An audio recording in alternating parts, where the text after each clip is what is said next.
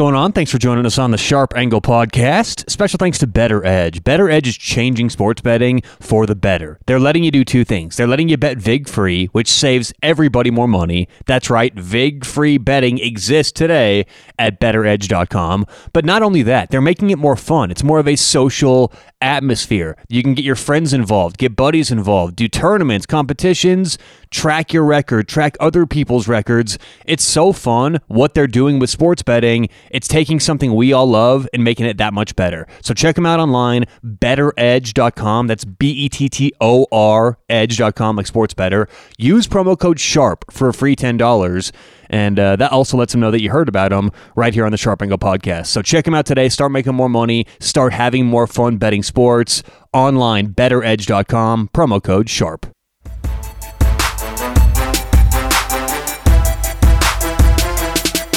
What's going on? Welcome into the Sharp Angle podcast. Thanks for joining us on a Thursday. How you guys doing? How's your week so far? Has it been a good one? Have you had some winners? Are you trending up this week? Hopefully so. On today's podcast, it's time for Deep Dive Thursday. And actually, we're to bring uh, Inside the Industry back today because we'll do a deep dive on winning percentage. And we used to do these Inside the Industries on Tuesdays for Concept Tuesday, but I thought not a better time. We're doing a deep dive. We're going real in depth with winning percentage. And for a lot of these Inside the Industry shows, we have focused on the sports books, what happens behind the counter, what happens in terms of shaping the line, who are some of the big people who who influence the industry. We've talked about all that so far. But today, we're going to go to another side of the betting industry, and that is people who are selling or giving picks away. And you'll see this a lot on Twitter. Now, you may have received text messages or maybe someone's calling you with the we're 3 and 0 with our lock of the week. Press 1 for tonight's winner or whatever, right? So you may get phone calls, text messages, and then I mean Twitter is just polluted with these guys giving picks, selling picks, things like that. So we've all seen them. We've all been around these guys who are giving picks out. But today, we're going to talk about winning percentage because I believe that winning percentage is one of the most under, uh, most misunderstood things in sports betting. Because the way it works is human beings, especially Americans, we've kind of been conditioned to believe that record equals talent. Uh, a good record means you're a good team. A bad record means you're a bad team. And it doesn't really matter what sport you're talking about. If you hear team X is 10 and 3, okay, we assume team X is good. If you hear team Y is 3 and 10, okay, we assume that that team Y is not very good. And that's usually accurate, right?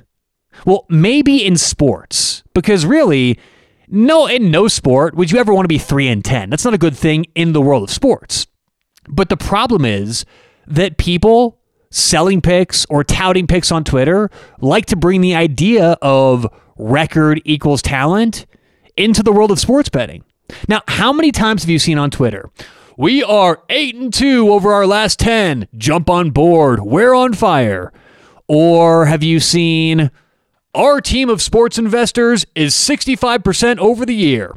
The problem with all of this is that in sports betting, your record has very little impact on your success. Now, before you bite my head off and, and, and change podcasts, obviously, you'd rather be 10 and 0 than 0 and 10. That's clear.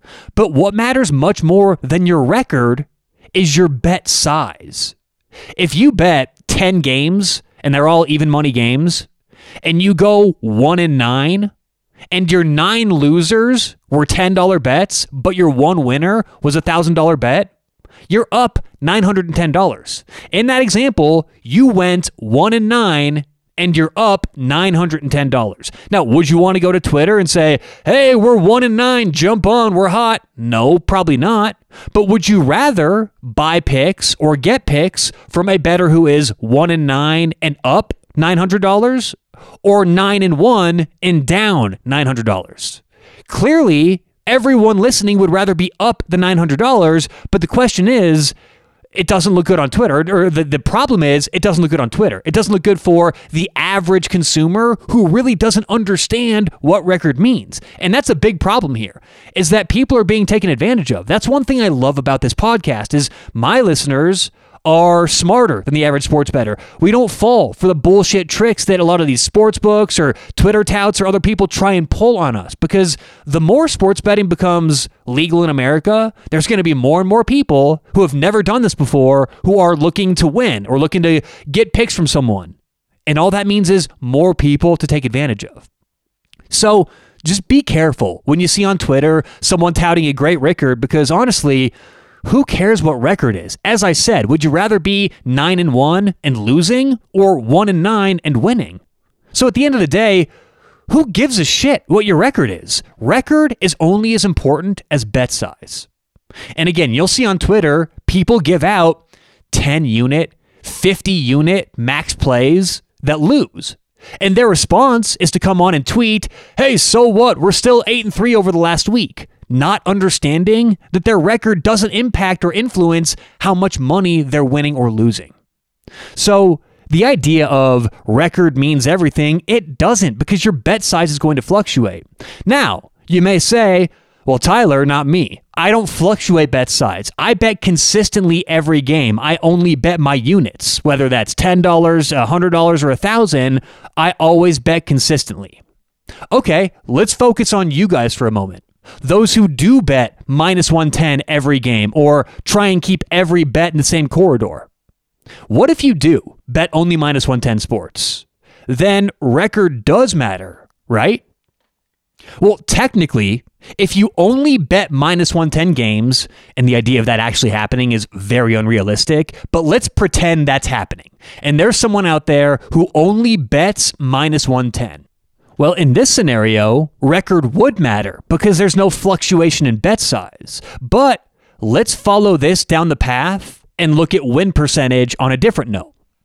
If you bet all minus 110 and record does matter, I want all you listening to, to answer this.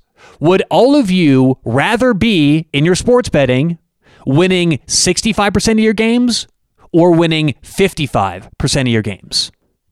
I'm sure most of you, if not everyone listening, said 65%. Why would we not want to win more and have a higher winning percentage? When in reality, that's the wrong answer. You would rather, if you're only betting minus 110 sports, you would rather go 55% than 65%. And here's why. The theory goes like this if you can identify 65% bets you certainly should be able to identify 60% bets and 55% bets. And what that means is when I say a 55% bet, that's a bet that we are projecting will win 55% of the time. And if the market is charging minus 110, the break even percentage for minus 110 is about 52.4%. So if something's going to happen 55% of the time and they're charging us like it's going to happen 52.5% of the time, that's a good bet. It's a value bet. We want to make that play. Okay. So when you have a 55% bet, you're projecting that bet will win 55, 55% of the time, and your edge against the house is about 2.5%. So that's what that's what the win percentage means. If you project a 65% game, that means that bet will win 65% of the time. But the issue is when you're betting minus 110, 65% winners are extraordinarily rare, much more rare than 55% winners. So when you're going through looking for bets, you will find hundreds more 55% games than there are 65% games out there. So, yes, at the end of the day, your overall record may be worse and will be worse, but you will make so much more money because of your volume. Let's use an example. I, and just before the example, I bet there are 10 55% bets for every 65% bets out there in the market. So, on that kind of scale of 10 to 1, which is probably conservative, but still, let's use an example where we're making $100 bets at minus 110. So 65%, if we're going to go 65% over 100 bets, that means after 100 games, we would be up. We would profit 2,650 bucks. That's going 65% over 100 games. But If you go 55% over a thousand games, you're up $5,500. You are more than doubling your profit. You are more than doubling your income by betting more and losing at a higher rate, but overall, you're winning much more because of the volume. So, really, when it comes down to it, you don't want to be 65%. You want to be 55% because that means you're maximizing every opportunity that the market is presenting. When people say, oh, I'm 68%, or when you see some Twitter guy selling picks and it's like, oh, I'm 65% over the last year, I think that's terrible. You know how much money you're leaving on the table? And they think this is a good thing because at the end of the day, most people selling picks, most people on Twitter, most people giving advice don't know what the hell they're talking about. This is such a complex, new, deep industry that so many people out there who don't know anything can dress up a bunch of nonsense and make it sound legitimate, make it sound good. Because again, the majority of people don't really understand what record means, what win percentage means, what it all on what it all means at the end for sports betting. And as I started today's podcast with, I think this is more a problem with or an issue of American consumers automatically just equating record to talent. And if you see someone who's 8 and 2, whether it's in the NFL, NBA, or it's some guy on Twitter, we think, "Oh my god, 8 and 2, he doesn't lose. This is great." But what if those 8 games, 8 wins were for 10 bucks and what if those 2 losses were for $100? Or what if all the games were bet at the exact same amount and you're betting one unit on each and you're going 8 and 2? You know what I'd say? If you're really 8 and 2, I'd say, why are you not betting more? If you can identify the winners, you're leaving a lot of money on the table because you're you're you're holding back. You're stopping at 8 and 2. You're trying to paint a picture that you're this great sports bettor without telling the details about what's really going on behind the scenes. So, at the end of the day, don't fall for winning percentage. Don't fall for record. What matters much more is ROI, how much you're profiting off these bets. Just be careful. And look, if if if they are claiming to only bet minus 110 and they're giving their record and you see someone advertising 68% ask them why are you not betting more where's all those 60% winners that are floating around out there that you're not taking advantage of so it's an interesting topic it's a it's a complex concept but the idea is record matters very little in the world of sports betting all right, that does it for today's show. Thanks so much for listening. Whatever you have going on today, tonight, good luck. Hope you cash some winners. We'll talk to you tomorrow on The Sharp Angle.